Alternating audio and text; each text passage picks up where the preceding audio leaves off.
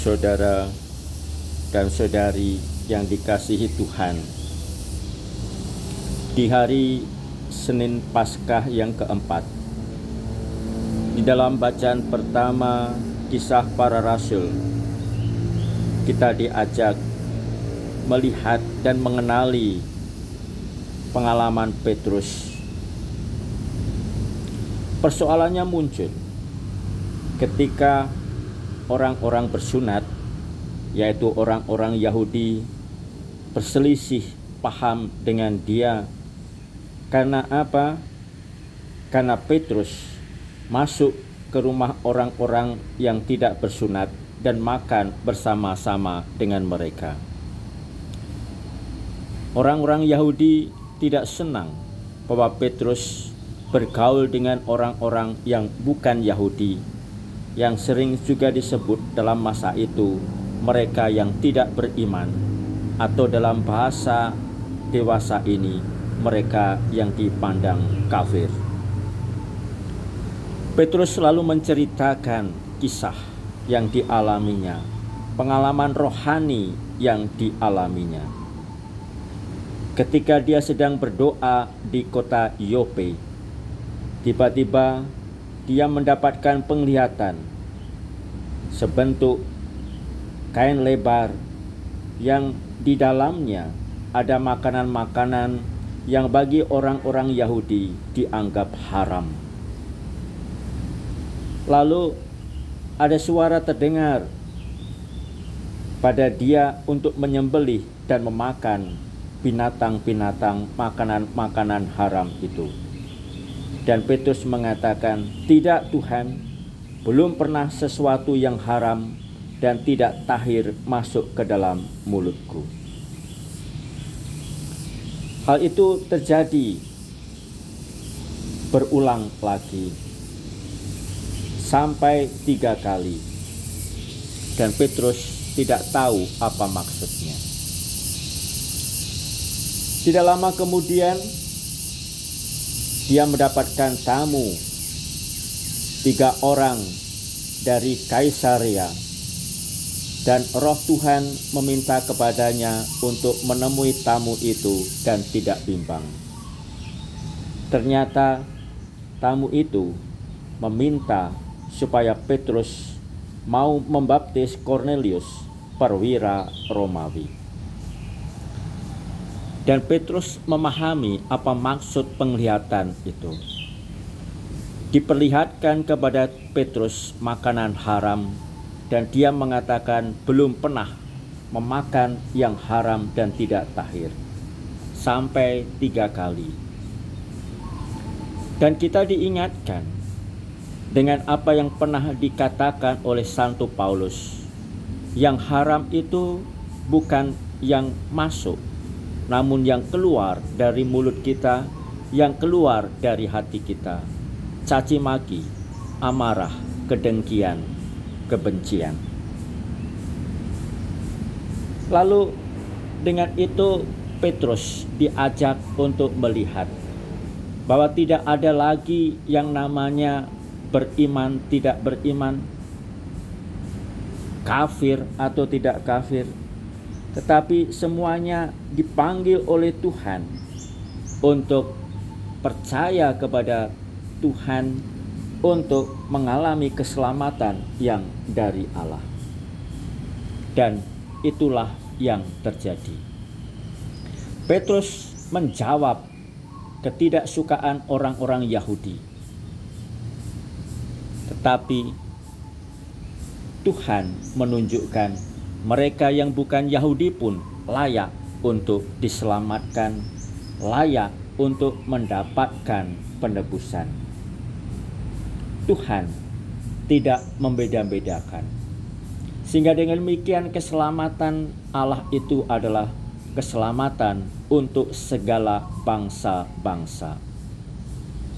Oleh Konsili Vatikan kedua, kemudian dikatakan gereja ini sebagai sakramen keselamatan adalah lumen gentium, terang bagi bangsa-bangsa. Sebagaimana Kristus sendiri adalah juga terang bagi bangsa-bangsa. Bacaan ini diperkuat lagi dengan bacaan Injil dari Injil Yohanes tentang gembala yang baik. Dan dikatakan gembala yang baik itu berbeda dengan orang upahan.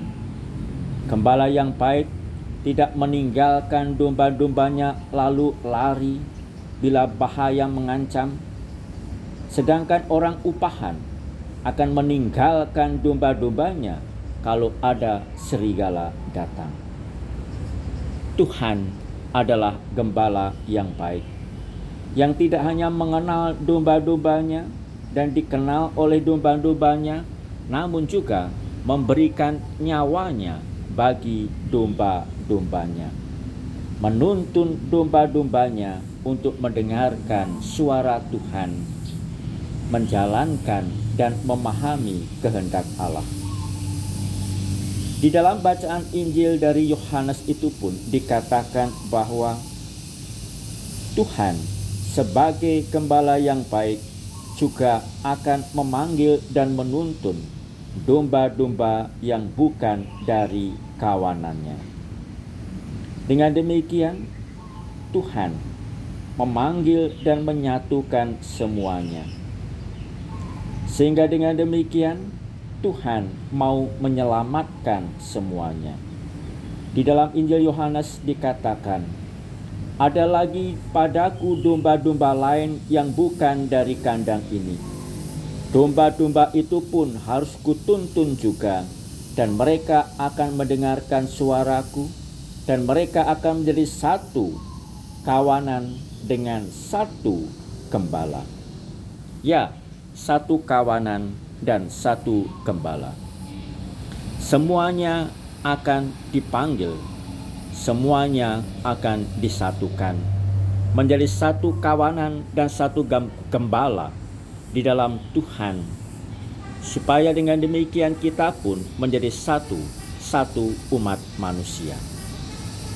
Saudari dan saudara, apa yang menarik di masa pandemi corona ini? Semuanya terkena. Atau memakai ungkapan Paus Fransiskus, kita berada dalam perahu yang sama. Ya, kita berada dalam perahu yang sama. Diombang-ambingkan oleh badai dan gelombang yang sama Ya, kita semua, seluruh umat manusia di seluruh dunia ini terkena badai pandemi corona ini. Semua umat manusia di seluruh dunia ini mengalami hantaman gelombang pandemi COVID-19 ini. Kita semua mengalami. Oleh karena itu, tidak lagi ada pembedaan ini dan pembedaan itu, kita diajak oleh karenanya untuk melihat, memahami bahwa inilah saatnya kita mengalami persaudaraan universal. Ya, persaudaraan universal. Dan dalam persaudaraan universal ini kita diajak menghadapinya bersama, saling bantu membantu, saling tolong menolong dan saling memperhatikan satu sama lain. Tidak ada orang yang bisa selamat sendiri. Kita tidak mungkin sehat sendiri. Kita ingin semuanya sehat. Kita tidak ingin menang sendiri. Semuanya ingin dan seharusnya menang. Kita ingin semuanya mengalami pembebasan, semuanya merasakan dan mengalami kesembuhan. Persaudaraan universal inilah yang muncul dan tumbuh di tengah peristiwa pandemi corona ini. Sebagaimana Tuhan menyatukan kita, jangan kita lalu membeda-bedakan kafir dan tidak kafir, beriman atau tidak beriman. Tuhan menyatukan semua umat beriman, bahkan mereka yang kurang percaya kepadanya pun disapa dan diselamatkan olehnya agar melihat dia dan percaya. Maka, saudari dan saudara, situasi kita saat ini mengajak kita untuk membangun persaudaraan, membangun kesatuan, dan membangun pula rasa solidaritas satu sama lain, solidaritas yang tidak membeda-bedakan, solidaritas yang menyatukan. Sebab apa? Memang Tuhan datang menyelamatkan semua. Keselamatan tidak membeda-bedakan, keselamatan tidak memisah-misahkan. Keselamatan itu menyatukan. Tuhan memberkati. Amin.